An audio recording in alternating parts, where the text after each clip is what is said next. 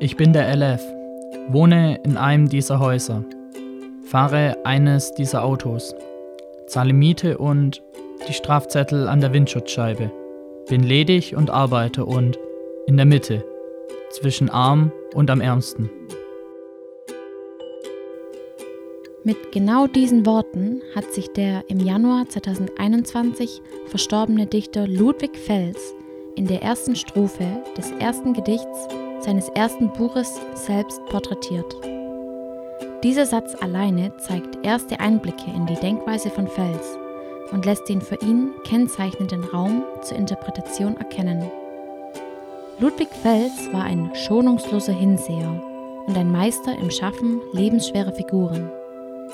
Mit seiner oft harten Sprache und seinem nicht beschönigenden Schreibstil macht Fels deutlich, es geht ihm tatsächlich um etwas. Ihm ist nicht gleichgültig, wie das Leben mit uns und um uns herum umgeht. Selbst im kritischen Hellwachsein hat er den Traum von einer besseren, menschlicheren Welt nicht verloren. Aber wie genau steht das von ihm Erlebte im Zusammenhang mit seiner Lyrik? Welche Themen ziehen sich immer wieder durch seine Werke und vor allem, welchen Einfluss und Bedeutung hat der Dichter in einer Zeit wie dieser und für eine Generation wie unsere? Diesen Fragen möchten wir im heutigen Beitrag auf den Grund gehen, um sein Werk und ihn als Person besser verstehen zu können. Dafür haben wir uns zusätzlich mit Jan Konewke, selbst Schriftsteller und langjähriger Freund von Ludwig Fels, über dessen Leben, Werke und was ihn beschäftigt hat, unterhalten. Er wird im Laufe des Beitrags immer wieder zu Wort kommen.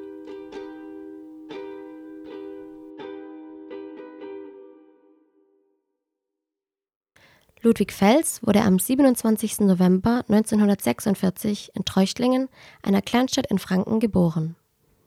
Viele Motive seiner späteren literarischen Kunst lassen sich aus seiner Kindheit und aus seinen Erfahrungen in der Jugend schließen. Er wuchs in schwierigen Verhältnissen auf, als uneheliches Kind, vaterlos und arm. Seine Mutter arbeitete mehrere Jobs, um sich und ihre Kinder über die Runden zu bringen. Viel Zeit und Liebe erfuhr er daher nicht von ihr. Nur der Großvater, in dessen Haus die Familie wohnte, hatte Zeit und Liebe für ihn übrig. Durch diese prägenden Lebensumstände in der Kindheit und durch das Aufwachsen im sogenannten asozialen Viertel war er früh mit gesellschaftlicher Ausgrenzung konfrontiert. Nach seinem Abschluss der Volksschule wurde er zu einer Malerlehre gezwungen, da die Familie jeden Cent brauchte, um über die Runden zu kommen. Die Malerlehre brach er ab und schlug sich zunächst als Hilfsarbeiter und später als Packer durch. Geprägt durch diese Erfahrungen zieht sich durch Ludwig Fells gesamtes Lebenswerk das Motiv der Gesellschaftskritik.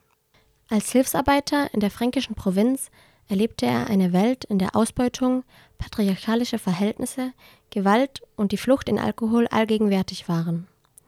In dem 2023 posthum veröffentlichten Gedichtband Mit mir hast du keine Chance beschreibt er diese Welt in seinem Gedicht Die Welt ist ein Ghetto. Die Welt ist ein Ghetto. Ich gehe übers Pflaster und die Leute verstopfen die Luft. Es regnet wie der Ruß vom Himmel und die Plastikblumen riechen versenkt. Ich kann's mir leisten, in der Nacht zu weinen, wo andere schlafen müssen.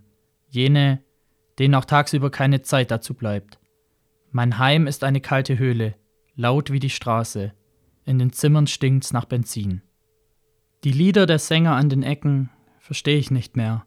Und die blassroten Augen der schnorrenden Penner lassen mich an den durchsoffenen Nächte denken, in denen einem die klarsten Gedanken kommen. Ich weiß, es gibt da irgendwo eine Grenze. Dahinter ist alles grün und die Autos sind größer und die Männer dort sind älter und fetter und sie diktieren Demokratie. In ihren Parks hecheln scharfe Hunde und Kanonen stehen vorm Portal. Die Rohre sind so groß wie mein Kopf. Ludwig betrachtete sich als Außenseiter und war, wie er selbst sagte, einer von vielen, die nie eine Chance bekommen.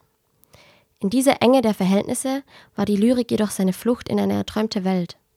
Mit 14 schrieb er Gedichte, Gehversuche, wie er sie später nannte. Dabei entwickelte sich in ihm ein Verdacht, der bald zur Gewissheit wurde. Schreiben ist meine einzige Chance.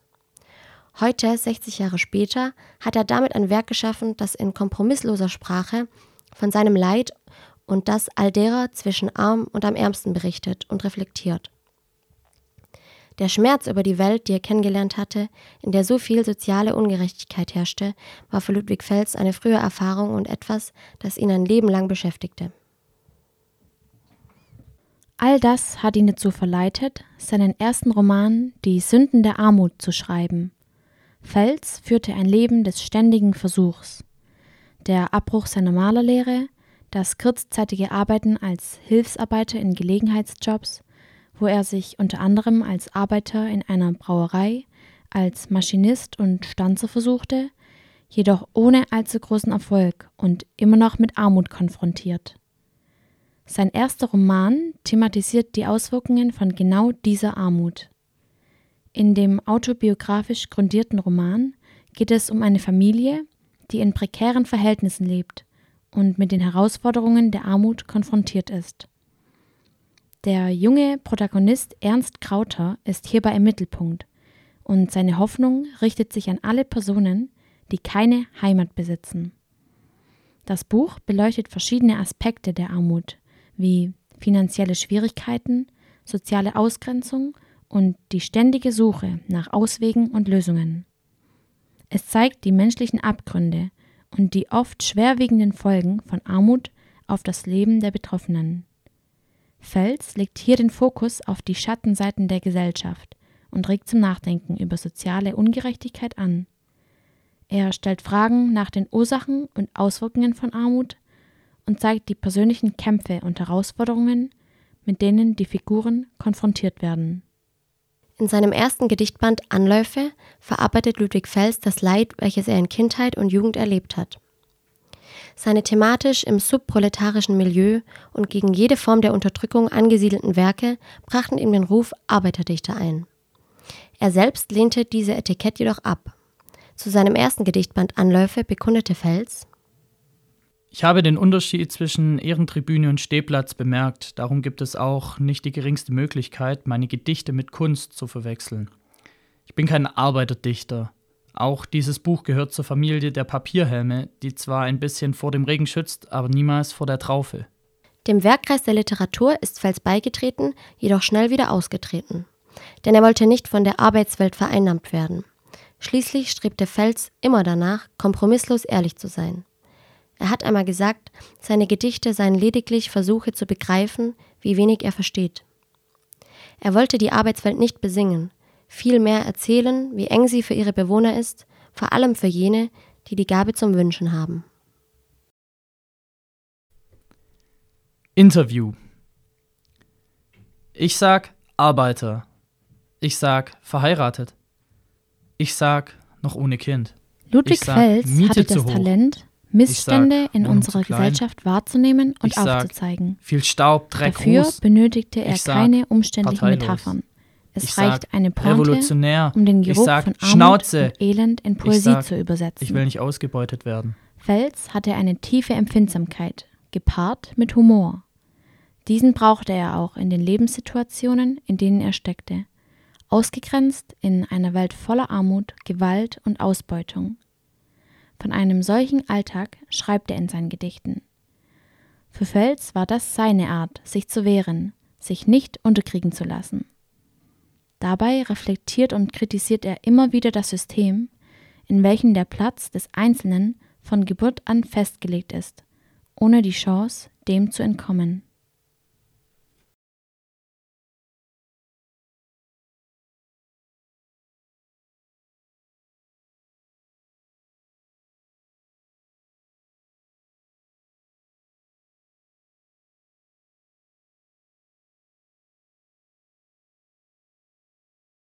Probier's. Probier, ob du noch denken kannst. Es geht nicht mehr. Da haben einige Leute ihre Finger in deinem Gehirn. Sie haben entschieden, was du zu tun hast, bevor du überhaupt da warst. Haben deine Landkarten markiert, dein Globus umgetauft, deine Steuern von Anfang an eingeplant. Probier, wie hart du noch bist. Du wirst fühlen, wie heiß der Boden hier ist. Hübsch trippelst du an der kurzen Leine, folgst dem leisesten Zug Manchmal darfst du sogar kläffen. Da haben einige Leute Städte von dir errichten lassen, die für dich und deinesgleichen nicht bewohnbar sind, haben Kasernen zu Fabriken gestellt, dich dazwischen eingeordnet. Fells Lyrik ist oft drastisch, aber nie voyeuristisch.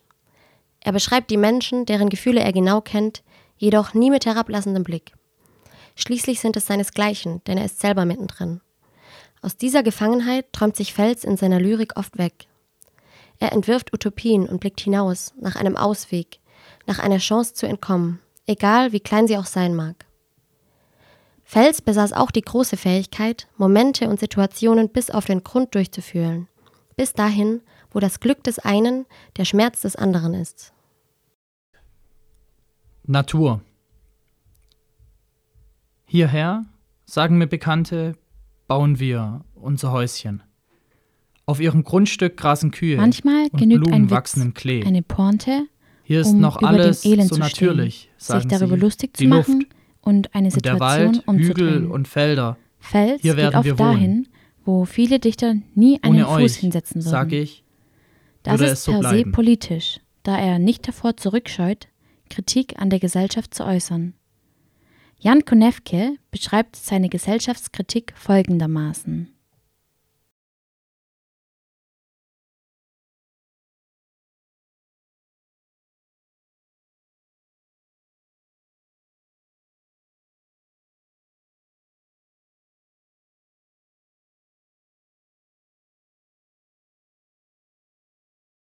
Seine Kritik an der Gesellschaft äh, besteht vor allem in der Wahrnehmung von Ungerechtigkeit. Ungerechtigkeit äh, auf äh, der äh, sozialen Ebene, aber natürlich auch auf der von Geschlechtern äh, und allem möglichen anderen. Also Ungerechtigkeit äh, macht, macht die Gesellschaft aus und führt dazu, dass die Menschen sich selbst auch ausbeuten und zu Objekten werden.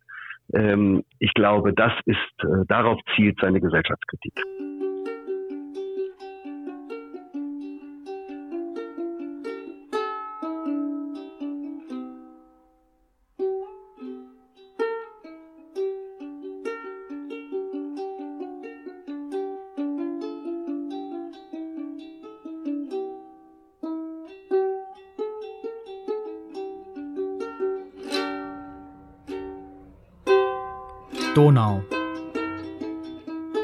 Muss doch weitergehen, die Spur des Wassers zwischen Himmel und Erde, graues, glitzerndes Band, wie aus dem Schädel gespult, zäher Tod des Augenblicks.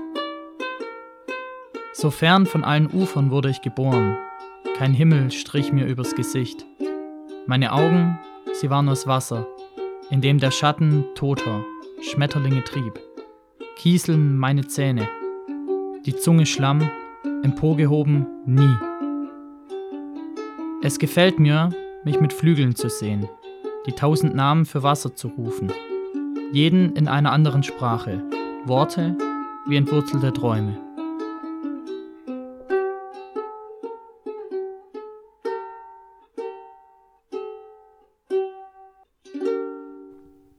Ein weiteres Motiv, das in Ludwig Fells Werken zum Ausdruck kommt, ist das der Entfremdung und des Fremdseins. Auch wie bei dem Motiv der sozialen Ungerechtigkeit hat Ludwig Fells Auseinandersetzung mit diesem Thema seine Wurzeln in seiner Kindheit. Als uneheliches Kind, vaterlos und aus ärmlichen Verhältnissen, hatte er es nicht leicht und war sozial isoliert. Diese soziale Ausgrenzung wurde nur noch mehr verschlimmert, als mit dem Tod des Großvaters die Familie noch weiter in die Armut rutschte das Dach über den Köpfen verlor und in eine Sozialwohnung ziehen musste. Mit dem Tode seines Großvaters verlor er damit nicht nur eine Quelle der Liebe und Zuneigung, er rutschte auch weiter in die Ausgrenzung, die Isolation ab. Und ich erinnere mich an einen grauen Abend im Spätherbst, als ich hinter einem mit Möbeln beladenen Handwagen durch die Hauptstraße von T ging, nicht wusste wohin, nicht wusste warum. Und vorne an der Deichsel zog meine Mutter wie ein buckliger Gaul, zog mich in eine andere Straße, in ein anderes Haus, zog mich aus meiner Kinderzeit. Damit beschrieb Ludwig Fels diesen Umbruch in seinem Leben in seinem Buch Der Himmel war eine große Gegenwart. Ein Abschied. Ein Abschiedswerk an seine verstorbene Mutter. Mit dieser durch den Umbruch verstärkten Isolation fühlte er sich nicht zugehörig zur Stadt Treuchtlingen. Er fühlte sich fremd. Er lebte in der Stadt und doch war er kein Teil der städtischen Gemeinschaft.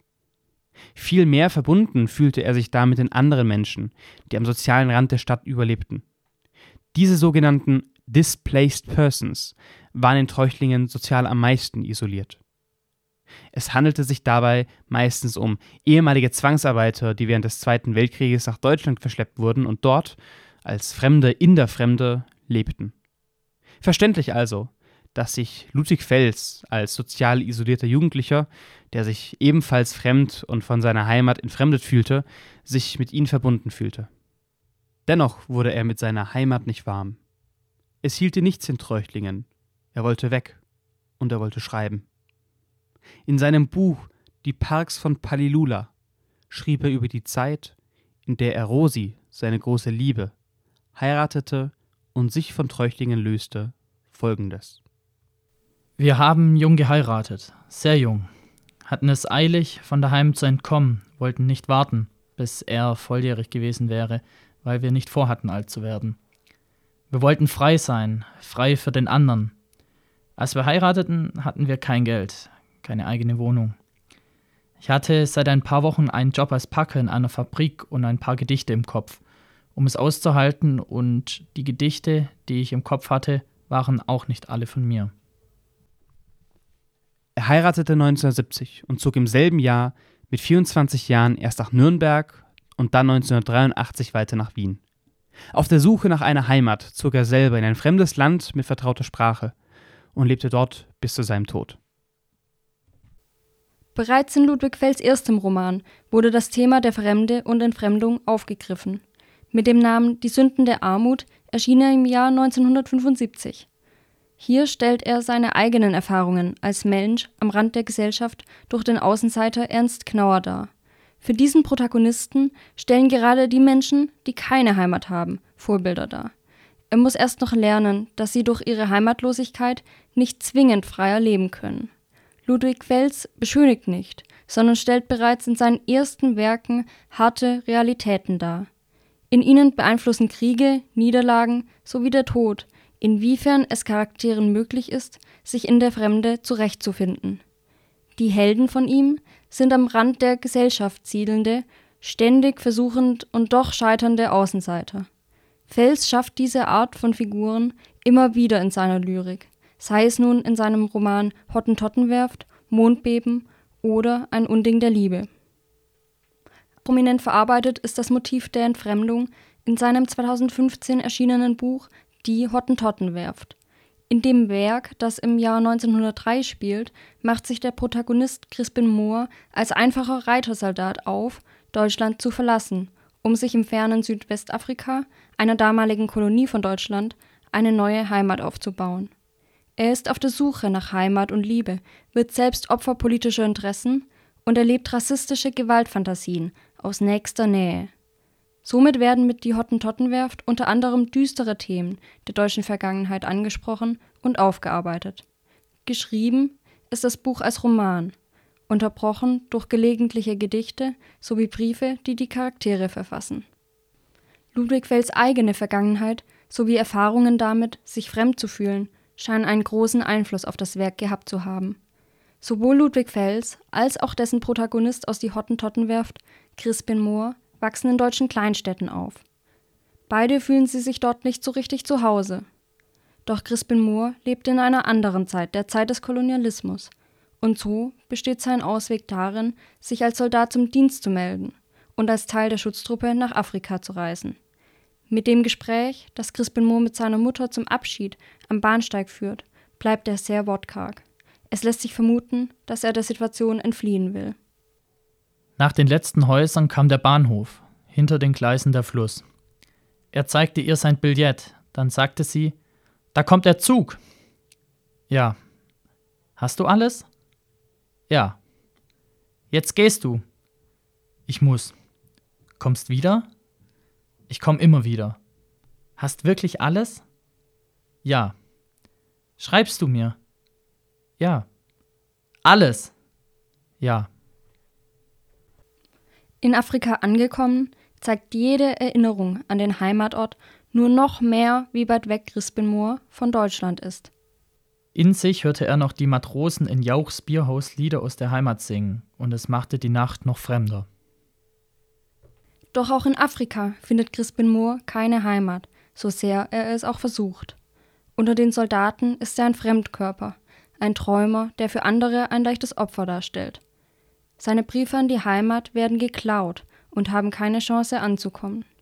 Trotz dieser Umstände findet Crispin Moore in Afrika auch Gleichgesinnte, mit denen er sich versteht. Ebenso findet er eine Liebschaft, Hulette, ein schwarzes Mädchen. Auch sie hat es nicht einfach in Afrika. Ihre einstige Heimat hat sich durch die deutschen Besetzer gegen sie gewandt. Als Crispin Moore sie kennenlernt, steht sie im Dienste eines Offiziers und wird wie ein Sklave behandelt. Dr. Patarga, ein Arzt, sagt zu Crispin Moore im Gespräch: Sie glauben vielleicht, Sie sind in Afrika. Sind Sie aber nicht. Ganz und gar nicht. Sie sind in Deutsch-Südwest, wo die Sklaverei abgeschafft worden ist. Jetzt müssen wir nur noch die Kamele abschaffen, dann sind wir ein modernes Land. Das steht in starkem Kontrast zu dem zuvor von Crispin Moore beobachteten Verhalten den Einheimischen, besonders Hulette, gegenüber. Die deutschen Soldaten sind sehr gut darin, es so aussehen zu lassen, als wäre alles gut. Doch hinter den Kulissen leiden gleichzeitig Menschen, und das kolonialistische Gedankengut der damaligen Zeit wird von den deutschen Aussiedlern gelebt. Auch Crispin Moore gerät mit diesem in Konflikt. Man wolle Afrika so ähnlich wie Deutschland machen, wie möglich, ansonsten könne es nicht modern sein. Hulette ist fremd im eigenen Land, in der eigenen Heimat. Wie Crispin Moore in Afrika fand auch Ludwig Fels in Treuchtlingen Menschen, die wie er Außenseiter waren und bei denen er sich wohlfühlte. In seinem Umzug nach Wien suchte er, ähnlich wie Crispin Moore, eine Heimat in der Fremde. Treuchtlingen, das Dorf, in dem Ludwig Fels aufwuchs, unterscheidet sich sehr von der Großstadt Wien. Nicht nur ist Wien sehr viel größer, auch eine Landesgrenze trennt die beiden Orte. Ludwig Fels schien sich gemeinsam mit seiner Frau in Wien eine Heimat aufgebaut zu haben. Und doch behielten sie die deutsche Staatsbürgerschaft und so behielten sie ein Stück des Fremdseins in der gefundenen Heimat. Eine andere Art, das Motiv der Fremde bzw. die menschliche Beziehung dazu literarisch zu verarbeiten, bringt Ludwig Fels in seinem 2009 veröffentlichten Werk Die Parks von Palilula ein. Anders als in anderen Werken handelt es sich hier nicht um einen Roman mit einer fiktiven Person, die Ludwig Fels Motiv der Ausgrenzung und Fremde auslebt, sondern um ein in Tagebucheinträgen beschriebenes eigenes Erlebnis, ergänzt um Gedichte und Verse des Gotteslobs, in dem er ein Kind vor der selbst durchlebten Ausgrenzung bewahren zu versucht. In dem Werk erzählt Ludwig Fels von seiner Begegnung und Freundschaft mit einer nigerianischen Asylantin in Wien, die er als B vorstellt, und, als er ein Kind bekommt, von seiner großväterlichen Liebe und Beziehung zu diesem Kind. In den Tagebucheinträgen schildert er die erste Begegnung mit B, wie sie sich anfreunden und wie Ludwig Fels die prekäre Situation der Migranten in Wien durch B erkennt. Ich erweitere laufend meinen Sprachschatz um neue Wörter wie schubhaft, Abschiebung, Zwangsausweisung, Arbeitsmarktzugangserschwernis. Asyl ist mehr als nur ein Wort, ist, bildlich gesprochen, das Stroh für die Krippe unseres sozialen Mitgefühls. Löscht die Kerzen in der falschen Nacht, die Könige kommen nicht mehr, keine Geschenke. Was sind das für Menschen, die in österreichischen Gefängnissen festgehalten werden? Und die Hälfte der Insassen Flüchtlinge und davon wiederum mehr als die Hälfte Schwarzafrikaner. Ihr Leben findet eigentlich nur in der Rolle des Opfers statt. Entrichtet, gerichtet. In seiner Fürsorge um die nigerianische Frau versucht er, sie zu unterstützen und sie vor einem Untergang in den gnadenlosen Mühlen der Bürokratie zu bewahren. Ich führte Papierkriege wegen eines unleserlichen I-Punkts in Bs nigerianischen Pass, und es waren fast immer widerliche und demütigende Veranstaltungen, und ich begriff zum ersten Mal im Leben, was es heißt, mit falschen Papieren geboren zu sein. Mit ihrer Hautfarbe war B als Asylantin auch auf den Korridoren der Amtsstuben optisch benachteiligt. Es dauerte eine kleine Ewigkeit, bis sie ein Visum für drei Jahre bekam. Als B ihr Kind Udoka bekommt, ist Ludwig Fels sofort verliebt. Der kinderlose Ludwig Fels entdeckt eine großväterliche Liebe, etwas ganz Neues in seinem Leben. Vielleicht auch deshalb, in Erinnerung an seinen eigenen Großvater und dessen Liebe gegenüber Fels, stellt er sich der Aufgabe, für dieses Kind da zu sein und übernimmt sofort die Rolle des Ersatzgroßvaters für dieses vaterlose nigerianische Kind. Es war mir ernst damit, dass ich ihr wünschte, dass sie das Leben und die Welt und alles, was sie da draußen erwartete, willkommen hieß. Und ich, ich wollte dazugehören, zu diesem Leben, zu dieser Welt. In dieser Rolle kümmert er sich um Udoka. Wenn die Mutter einmal keine Zeit hat, geht mit ihr spazieren und kauft ihr Geschenke. Auch wenn in Die Parks von Palilula Ludwig Fels hauptsächlich den eigenen Wandel und die eigene Rettung durch diese Erfahrung beschreibt, geht es hier auch um die versuchte Rettung der kleinen Udoka. Ihm wird bewusst, jetzt, da er durch B einen Einblick in das Leben und Schicksal afrikanischer Migranten bekommen hat, was für eine Hürde ihre Hautfarbe und ihre soziale Stellung in der Gesellschaft für sie bedeuten wird. Die in den Wolken treibenden Zweige und Äste der Bäume, die klotzige Wucht großbürgerlicher Stuckfassaden, die Blicke der Leute in der Straßenbahn, sobald sie entdeckten, dass ihre Haut nicht weiß ist. Das alles stürmt wie vom Himmel herab auf sie ein. Fels, in seiner Rolle als Ersatzgroßvater, sieht in Udoka ein Kind, das, ebenso wie er, unverschuldet, durch äußere Umstände, am sozialen Rand der Gesellschaft aufzuwachsen droht. Er stellt sich der Aufgabe, für dieses Kind da zu sein und auch der Herausforderung, im Kampf durch die Behörden und Bürokratie des Ausländeramtes ein besseres Leben für sie zu erkämpfen. Ein Leben nicht am Rande der Gesellschaft. Ich bin's. Ich, der dafür sorgt, dass eure Tochter und ihrer Tochter nichts geschieht, dass sie beide jede Chance bekommen und nicht mehr zu kämpfen und zu leiden haben als wir alle hier. Die Rettung gelingt, sowohl die eigene als auch die der kleinen Familie, sodass das kleine Mädchen nicht einem Schicksal wie seinem verdammt ist. Was die eigene Entfremdung angeht, so hat sich Ludwig Fels am Ende seines Lebens wieder seiner Herkunftsstadt Treuchtlingen zugewandt. Mit seinem letzten Werk, den in fränkischer Mundart verfasste Lyrikband Do Dinit O, der 2020 veröffentlicht wurde, näherte er sich seinem Herkunftsort kurz vor seinem Tod wieder an. Er hat sich gewissermaßen in der Sprache wieder angenähert. Und das ist natürlich so eine, ja, die Sprache ist natürlich immer eine Heimat, die man mit sich herumtragen kann. Die Sprache ist so ein bisschen wie das Haus der Schnecke. Es gibt viele, viele Schriftsteller im Exil, die das so beschreiben, dass sie dann eben noch in der Sprache, wenn sie nicht mehr zurück konnten, wenn das gar nicht mehr möglich war, die beschrieben dann oder beschreiben bis heute eigentlich die Sprache als ihre Heimat. Und da er Schriftsteller war, war die Sprache sowieso eine Art Heimat, das war die deutsche Sprache. Und man könnte jetzt eben sagen, dass diese, dieser fränkische Dialekt dann nochmal eine persönlichere Seite war, aber vielleicht um eine, eine, ein, doch eine, irgendwie eine Sehnsucht zu stillen nach einem Ort, den es eigentlich gar nicht gibt, nach einem Ort, einer Heimat, die es eigentlich nicht gibt und die er dort auch nicht gefunden hätte, wenn er zurückgezogen wäre. Das hat er wahrscheinlich gewusst.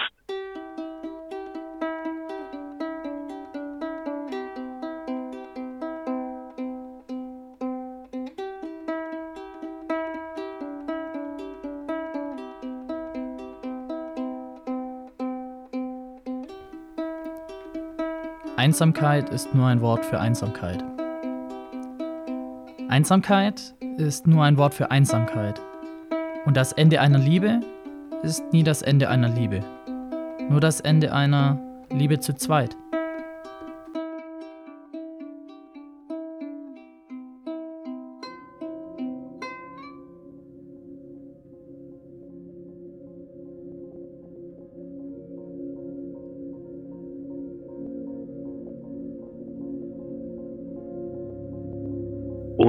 Liebe hat er wahrscheinlich menschliche Beziehungen überhaupt nicht für möglich gehalten, also im Sinne von humanen Beziehungen. Und ich glaube, dem kann man sofort zustimmen. Und das hat ihn sicher auch beschäftigt vor dem Hintergrund seiner eigenen Kindheit und dieser Erfahrung, zu wenig geliebt zu werden. Es gibt ja diese Stelle auch in Der Himmel war eine große Gegenwart, glaube ich, wo es um die Mutter geht, wo er auch davon spricht, dass sie sich selbst nie geliebt hat und nicht lieben konnte, weil sie das gar nicht erlebt hat, geliebt zu werden. Wenn man das nicht erfährt, kann man das auch nicht. Und das hat das Kind wahrscheinlich darum auf diesem Weg dann auch vermisst. Es ist deshalb umso ergreifender eigentlich auch seine Beziehung, seine Liebesgeschichte mit Rosi, die ja über viele Jahrzehnte reicht. Und sie selbst hat mir auch mal gesagt, dass sie der Meinung ist, ohne dass man versteht, was Liebe ist und ohne dass man, ohne dass man lieben kann, kann man sein Werk gar nicht verstehen. Ich glaube wirklich, da hat sie recht. Also ohne einen Begriff, einen gefühlten Begriff, einen sinnlichen Begriff von Liebe zu haben, kann man das Werk eigentlich gar nicht verstehen, weil man sonst auf dieser Oberfläche bleibt, die manchmal so drastisch ist und nicht merkt, wie viel Sehnsucht nach Liebe darin steckt, auch dort, wo gar nicht davon die Rede ist. Dass es eigentlich Humanität und Liebe ja fast zwei deckungsgleiche Begriffe sind. Dem Anfangssatz von Jan Konewke, es ist unmöglich, humanitäre Beziehungen ohne Liebe zu führen, können wir alle zustimmen. Völlig gleich, ob im Kontext der Freundschaft, Romantik oder einfach der Liebe zu den Nächsten. Aber auch die Kindheit, wie bereits erwähnt, spielte eine bedeutende Rolle in seinem lyrischen Werk. Im weiteren Verlauf werden wir uns intensiver mit dem Werk des Schriftstellers Ludwig Fels befassen, und zwar besonders mit Liebe und wie und in welcher Weise diese seine Lyrik prägte. Besonders der Satz, ohne dass man lieben kann, kann man sein Werk eigentlich gar nicht verstehen, ist uns im Gedächtnis geblieben. Passend dazu existiert ein unveröffentlichtes Liebesgedicht, das er Rosi gewidmet hat. Während ich auf dich warte, liebe ich dich.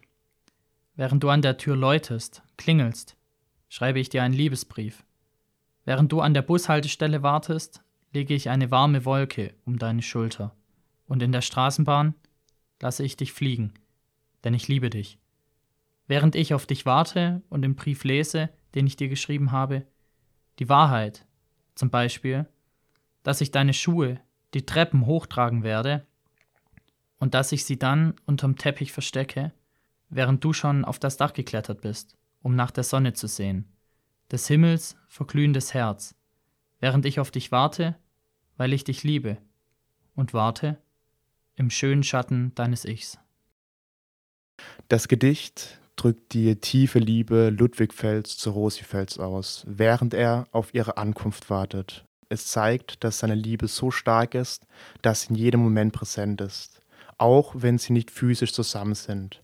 Selbst in ihrer Abwesenheit schreibt er ihr einen Liebesbrief, um seine Gefühle zum Ausdruck zu bringen. Besonders schön ist die Erschaffung einer romantischen Atmosphäre, indem er metaphorisch eine warme Wolke um ihre Schultern legt und sie in der Straßenbahn fliegen lässt. Diese Bilder symbolisieren seine Hingabe und den Wunsch, ihr Glück und Freude zu schenken. Im weiteren Verlauf enthüllt Ludwig Fels seine Absichten und Pläne für die Zukunft mit Rosi. Er erwähnt, dass er bereit ist, ihre Schuhe die Treppe hinaufzutragen und unter dem Teppich zu verstecken. Das deutet darauf hin, dass er bereit war, für sie Opfer zu bringen und ihre Bedürfnisse über seine eigenen zu stellen. Schließlich beschreibt das Gedicht Rosi als jemanden, der nach dem Schön strebt und nach der Sonne auf dem Dach sucht. Der Ausdruck des Himmels verglühendes Herz könnte ihre Leidenschaft oder ihre Sehnsucht nach etwas Höherem oder Transzendentem symbolisieren. Er wartet geduldig auf sie, während sie ihre eigenen Erkundungen und Erfahrungen macht, und er akzeptiert sie so, wie sie ist. Er findet Trost im schönen Schatten ihres Ichs, was darauf hindeutet, dass er sich in ihrer Gegenwart wohl und glücklich gefühlt hat. Insgesamt drückt das Gedicht die tiefe Liebe, Geduld und Hingabe von Ludwig Fels zu Rosi aus. Es zeigt seine Bereitschaft, für sie da zu sein, seine geheimen Gesten der Liebe und seinen Wunsch, sie in ihrer eigenen Entwicklung und Entdeckung zu unterstützen. Rosi und Ludwig lernten sich 1968 auf einer Jugendparty in Ingolstadt kennen. Rosi stammt aus einem bürgerlichen Zuhause und absolvierte zu der Zeit eine Ausbildung zur technischen Zeichnerin. Später am selben Abend in einem verlassenen Bahnhof in Ingolstadt entfachte Ludwig ein Feuerwerk der Liebe zur Feier ihres Zusammentreffens. Er schnappte sich eine große Anzahl von Tellern aus dem Stapel in der Bahnhofskneipe und schleudert sie durch die leere Bahnhofshalle, wo sie an der gegenüberliegenden Wand explodierten. Zwei Jahre später heiraten die beiden, obwohl Rosi noch nicht volljährig war, gegen den Willen ihrer Eltern. Sie zogen zusammen in eine kleine Wohnung in der Königstraße Nürnberg, mitten im Bahnhofsviertel. Ludwig war den nächtlichen Gewaltausbrüchen auf der Straße ausgeliefert dem Dröhnen der Sirene, das bis in sein Ohr drang, ohne Schlägereien direkt unter seinem Fenster. Es machte ihn furchtbar nervös und traurig, doch trotz des schwierigen Umfelds betonte er in seinem Gedicht, Gedicht vor der Arbeit, die Liebe zu seiner Frau wie folgt. Schön war die Nacht, während des kurzen Augenblicks, da wir uns liebten, mit der heißen Sehnsucht nach Schlaf. Von McDonalds hat's rübergestunken, nach uraltem Hamburgerschmalz. Und die Musikbox von Spielcasino, Cobra 1, hat noch ältere Schnulzen geleiert. Aber es war ganz gut. Nur dich. Für ein paar Sekunden. Nur dich. Dann hupten die Bullen, die Nutten an und jemand lehnte sich an die Klingel. Und ich hatte leider keine leere Flasche in der Hand. Eine volle wollte ich nicht schmeißen. Das Gedicht symbolisiert die Sehnsucht nach Schlaf, die möglicherweise eine tiefe und emotionale Verbundenheit und die intensive Intimität des Moments wiedergeben. Es wird erwähnt, dass es in der Umgebung nach alten Hamburger Schmalz aus McDonalds roch. Diese Beschreibung verleiht der Szene eine gewisse Alltäglichkeit und Realität. Die Erwähnung der Musikbox von Spielcasino Cobra 1, die ältere Schnulzen spielt, lässt auf eine Art nostalgische Atmosphäre schließen. Diese Details verleihen der Situation eine gewisse Bodenständigkeit und Vertrautheit. Ludwig betont, dass es in diesem kurzen Moment nur um Rosi geht. Es scheint, als ob es sich für einen Moment von allen anderen abkapseln und nur die Zweisamkeit genießen könne die Erwähnung der hupenden Bullen, die die Nutten ansprechen und jemand, der sich an die Klinge lehnt, zeigt die Störungen und Ablenkungen in der Umgebung. Es wird auch deutlich gemacht, dass Ludwig leider keine leere Flasche in der Hand hatte, um sie möglicherweise als Schutz oder Verteidigung zu nutzen. Dies deutet auf eine gewisse Unsicherheit oder Verletzlichkeit in der Situation hin. Anschließend wird festgehalten, dass Ludwig keine volle Flasche werfen wollte. Dies zeigt, dass er die Schönheit des Moments nicht zerstören möchte, selbst wenn er sich in einer möglicherweise unangenehmen oder störenden Umgebung befindet. Insgesamt drückt das Gedicht die Flüchtigkeit eines kostbaren Moments der Liebe und Sehnsucht aus, die von äußeren Störungen und Unsicherheiten begleitet wird. Es verdeutlicht auch die Bedeutung der Konzentration auf das Wesentliche, nämlich auf die Liebe und das Streben nach intensiven Erfahrungen, selbst wenn die Umstände nicht ideal sind. Liebe im Kontext von Sehnsucht, Verletzlichkeit und Unsicherheit prägen auch den sehr erfolgreichen 1981 veröffentlichten Roman Ein Unding der Liebe von Ludwig Fels, der 1988 als TV-Zweiteiler verfilmt und vom ZDF co-produziert wurde. Die Geschichte spielt in Grönhardt, einer Kleinstadt in Süddeutschland zur Zeit der frühen 80er. Im Mittelpunkt steht der 27-jährige Georg Bleistein, ein Mann, der sich nach Liebe sehnt. Seine Tante und Großmutter haben ihn als Kind bei sich aufgenommen, aber vom Traum des liebenden Zuhauses ist er noch weit entfernt. Lebenslang erniedrigt seine Familie ihn. Seine Tante versichert ihm regelmäßig, seine Mutter sei eine Säuferin und eine Schlampe. Und obwohl Georg alles über sich ergehen lässt, findet er sich schnell in einer Abwärtsspirale aus Enttäuschungen, Schicksalsschlägen und Frust, der sich in Exzessen und Konsum äußert. Als Georg auf ihm von seiner Tante verheimlichte Briefe von seiner Mutter stößt, in der Georgs Mutter ihre Verzweiflung und ihren Schmerz darüber äußert, wie sehr ihr ihr Sohn fehlt, stellt Georg seine Tante und Großmutter zu Wort. Ihr habt sie zur Strecke gebracht. Ihr habt mich nur großgezogen, um mir weh zu tun. Und mich habt ihr totgeschwiegen. Ich bin erst gesund, wenn ihr gestorben seid. Kurz darauf bricht Georg auf, um seine Mutter in Wien zu suchen. Ein Unding der Liebe liest sich wie ein Sturz die Treppe hoch. In der Hoffnung, aus seiner lieblosen und hasserfüllten Umgebung auszubrechen, stürzt Georg auf die Stufen von einem Fiasko ins andere. Trotz des nüchternen, aber umso detailreicheren Schreibens im klassischen Stile Fells schafft es der Autor, das sensible Innenleben des Protagonisten und dessen rohe Wut in Bezug auf seine lebenslange Bevormundung und die Verweigerung von Liebe seitens seiner Familie lebensecht zu vermitteln. Ein Unding der Liebe schildert eine gnadenlose Kollision zwischen einer grauen, hoffnungslosen und einsamen Welt und einem nahezu kindischen Optimismus, der sich näher und näher an der Grenze des Einstürzens befindet. Wie bereits vorhin erwähnt, betrachtete sich Ludwig Fels selber als Außenseiter, der nie eine Chance bekommen habe. Eine dessen repräsentative Aussichtslosigkeit lässt sich auch in der Ausgangssituation von Georg Bleistein herauslesen. Und Fels zeigt keine Scheue, die von Grausamkeit und Unfairness geprägte Welt, die er selbst erlebte, zu schildern. Den Bezug zur Liebe baut ein Unding der Liebe schon im Titel auf, wo Fels auf die Zweischneidigkeit der Liebe hinweist und dass Liebe mit einer gewissen Verletzlichkeit einhergeht. Georg findet sich angetrieben von seiner Sehnsucht nach Liebe, Allerdings ist es genau auch jenes Verlangen, was ihm zum Schwanken und zum Stürzen bringt. Ähnlich wie Georg Bleistein nach Wien aufbrach auf der Suche nach mütterlicher Liebe, begab sich Fels selbst auf die Reise der Reflexion, um das Erleben der Liebe seiner eigenen Mutter nachvollziehen zu können. In dem Werk Der Himmel war eine große Gegenwart, welches 1990 erschien, versucht Ludwig das Leben seiner Mutter am Rande der Gesellschaft zu verstehen, wie sie zurechtkam oder auch nicht, was sie deshalb den Kindern geben konnte oder eben nicht. Es handelt sich um ein Buch, das eine Perspektive bietet, die den eigenen Standpunkt in Frage stellt. Ein Standpunkt, der niemals selbstgerecht ist und einfach sagen würde, ich wurde schlecht behandelt und aus diesem Grund hasse ich sie.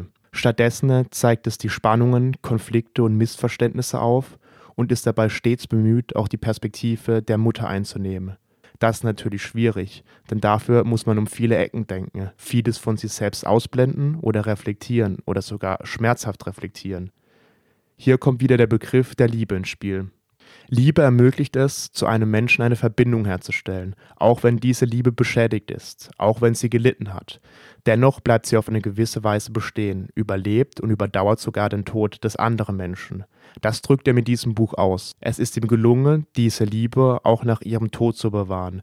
Mit diesem Buch ist es ihm gelungen, die Liebe zu einer einfachen Frau, eine Frau am Rande der Gesellschaft zu bewahren. Das ist der große Verdienst dieses Buches. Es ist auch eine Notwendigkeit, um selbst weiterleben zu können. Im Gegensatz zur unglaublich persönlichen und intimen Liebe zu seiner Mutter, die Fels in Der Himmel war eine große Gegenwart thematisiert, handelt sein letzter Roman von einer rein fiktiven romantischen Liebe. Der 2020 erschienene Roman Mondbeben von Ludwig Fels handelt von einem älteren Ehepaar, dem zynischen ehemaligen Inkasso-Eintreiber Olaf Ostrand und seiner Frau Helen Ostrand, die er damals vor ihrem gewalttätigen Ex rettete. Nachdem Helen kurz nach der Entlassung Olafs aus dem Gefängnis erbt, entscheiden sich die beiden, sich einen Traum zu erfüllen. Ein ruhiges Leben auf einer Insel in den Tropen, weit weg von allem Trubel unter einem wolkenfreien Himmel und Palmen, um die Vergangenheit ein für allemal hinter sich zu lassen. Doch schon kurz nach der Ankunft auf der Insel Sephire realisieren die beiden, dass ihre Erwartungen vom Paradies unter den Palmen am Meer und Streben nach Glück hier nicht ohne schmerzhafte Opfer und bittere Niederlagen erreicht werden. Denn die ehemalige Kolonie ist heimgesucht von Armut, Gewalt und Korruption. Der Roman erzählt aus der Perspektive von Olaf Ostrand und obwohl der Schreibstil des Romans vom klassischen Felsmerkmal der enorm deskriptiven und detailreichen Beschreibung der Welt geprägt ist, schafft der Autor hier großen Raum für die Persönlichkeit einer seiner zwei Hauptpersonen.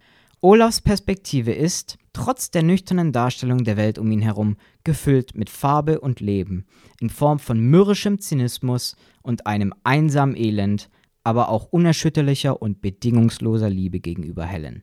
Die Leseerfahrung dieses Romans lässt sich aus unserer Perspektive nur als bangend beschreiben. Es macht sich ein generelles Unwohlsein breit, da man als Leser schon vor dem Eintreten der Katastrophe deren Unmittelbarkeit wahrnimmt, während die liebenswerten Charaktere noch völlig ahnungslos sind. Des Weiteren nutzt Fels einen gewissen Schockwert in Mondbeben. Inmitten der umfangreich umschriebenen Umwelt und raffiniert gestrickten emotionalen Monologe finden sich auch öfter Zeilen, die in ihrer Brutalität und Gewalt einen riesigen Kontrast zu dem Kontext aufbauen, in dem sie stehen, dass sie auf den Leser wirken wie ein plötzlicher Hieb in die Magengrube, der einen auch mal dazu veranlasst, die Seite schon aus reiner Fassungslosigkeit nochmal von vorne zu lesen. Ja, sie hatte am Tag seiner Entlassung vorm Tor gewartet und es hatte irgendwie kitschig gewirkt, wie sie da auf ihn wartete. Sie küssten sich wie Fremde, waren sich noch nie so nahe gewesen. Ich habe dir keine Blumen mitgebracht, weil ich nicht weiß, ob du Blumen magst, sagte sie. Lieb von dir, sagte er. Sie gingen ein Stück. Glasscherben, Stacheldraht, Tore aus Eisen. Dann nahmen sie ein Taxi und machten Station in einer Tagesbar. Auf einer beplüschten Bühne spielte eine Blondine Blues auf einer Tuba. Und was machen wir hier? Hochzeit feiern, sagte sie und bestellte Champagner. Das erste Glas tranken sie ziemlich schnell. Wie geht's deinem Ex? Weiß nicht. Hoffentlich nicht gut. Gleich darauf bestellte sie die nächste Flasche und er trank ein paar Gläser mehr als sie, weil er ins Leben zurückgekehrt war und weil die Liebe auf ihn gewartet hatte. Als Helene beschwipst war, stellte er der Blondine ein Glas Champagner auf die Bühne und fragte sie, ob sie einen schönen, alten, langsamen Blues für sie spielen könne. Dann tanzten sie, er mit Helene und Helene mit ihm, und als der Abstand zwischen ihnen geringer wurde, umarmten sie sich, ließen sich nicht mehr los. Und es war einfach schön, ein bisschen glücklich und ein bisschen traurig zu sein. Näher war sie ihm nur gewesen, als er sie im Flur ihrer Wohnung hochgehoben und an die Wand gelehnt hatte. Sie hatte nicht einmal geheult, als sie ihre Zähne am Boden liegen sah. Als sie anfingen, betrunken zu werden, ließen sie sich ein Taxi kommen. Du bist mein Gast. Und er sagte Danke. Und er meinte es so. Mondbeben fühlt sich an wie ein hilfloser Freifall der Hauptfiguren, bei dem man bangend auf den spürbar unmittelbaren Aufschlag auf den Boden der Tatsachen wartet. Der Titel ist Ludwig Fels beim Auf den Bus warten eingefallen.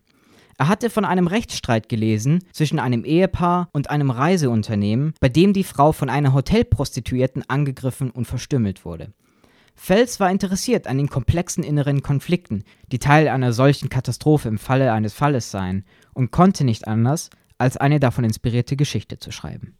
Der Bezug zur Liebe ist in Mondbeben nahezu allgegenwärtig, sei es das Schildern einer alten, zarten Liebe in einer kalten, unfairen Welt, die intime Verwundbarkeit, die Liebe allen Beteiligten auferlegt, oder das Bestehen der Liebe angesichts traumatischer Ereignisse als Halt und Anker.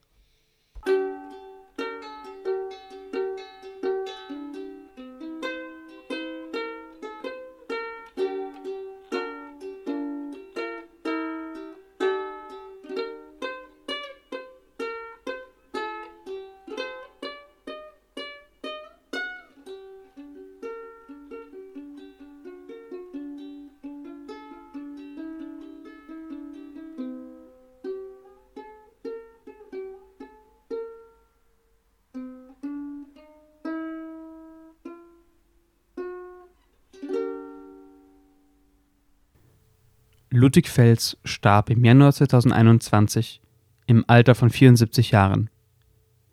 Hinterlassen hatte er ein Leben voller Literatur. Neun Theaterstücke, zwölf Lyrikbände und 16 Romane und Erzählungen.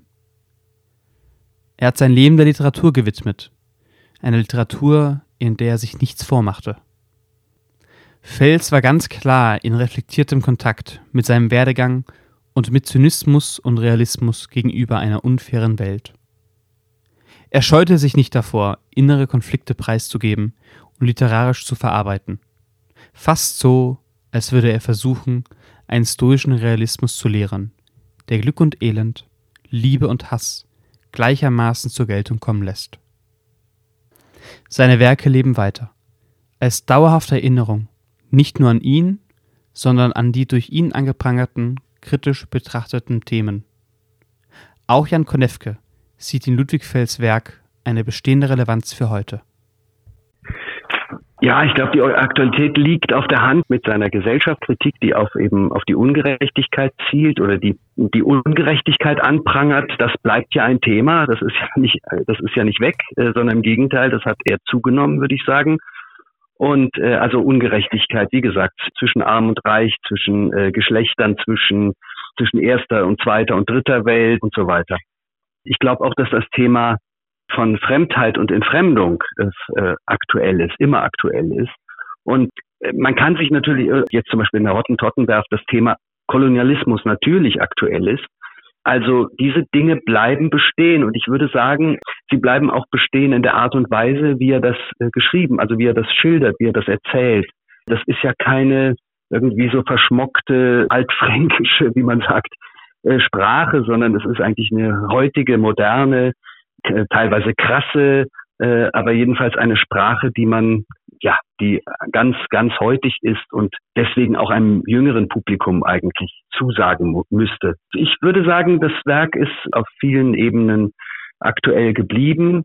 Übrigens, Kolonialismus gibt's ja dann auch, also die Fragen nach Einwanderung, zum Beispiel in den Parks von Palilula, prallen völlig, prallen verschiedene Kulturen aufeinander und traumatische Erfahrungen, von denen die ankommen. Und äh, also auch da ist Gewalt im Spiel. Und das hat er eben alles, das hat er eben nie, nie äh, ausgeblendet. Er macht, er macht da kein Händchen halten und so und äh, Ringelreihen, äh, sondern er erzählt eben genau so, wie die Verhältnisse sind. Und solche Stimmen fehlen eigentlich. Ich finde, ähm, er ist äh, ein sehr, sehr authentischer Schriftsteller. Ludwig Fels hat sich kurz vor seinem Tod mit seinem auf Fränkisch geschriebenen Gedichtband Do di net or seiner Geburtsstadt Treuchtlingen zugewandt. Doch zu einer Versöhnung ist es nicht mehr gekommen. Jetzt, nach seinem Tod, wendet sich Treuchtlingen auch ihm zu. Seit 2022 existiert in Treuchtlingen die Ludwig-Fels-Gesellschaft, die sein Andenken am Leben erhalten möchte. Sein Geist besteht auch weiter, nicht zuletzt durch seine zahlreichen Werke, sondern in den Erinnerungen seiner langjährigen Freunde, wie beispielsweise Jan Konewke, und umso mehr im Herzen seiner Frau Rosi Fels. Um es nochmals in Fels eigenen Worten auszudrücken. Und das Ende einer Liebe ist nie das Ende einer Liebe, nur das Ende einer Liebe zu zweit.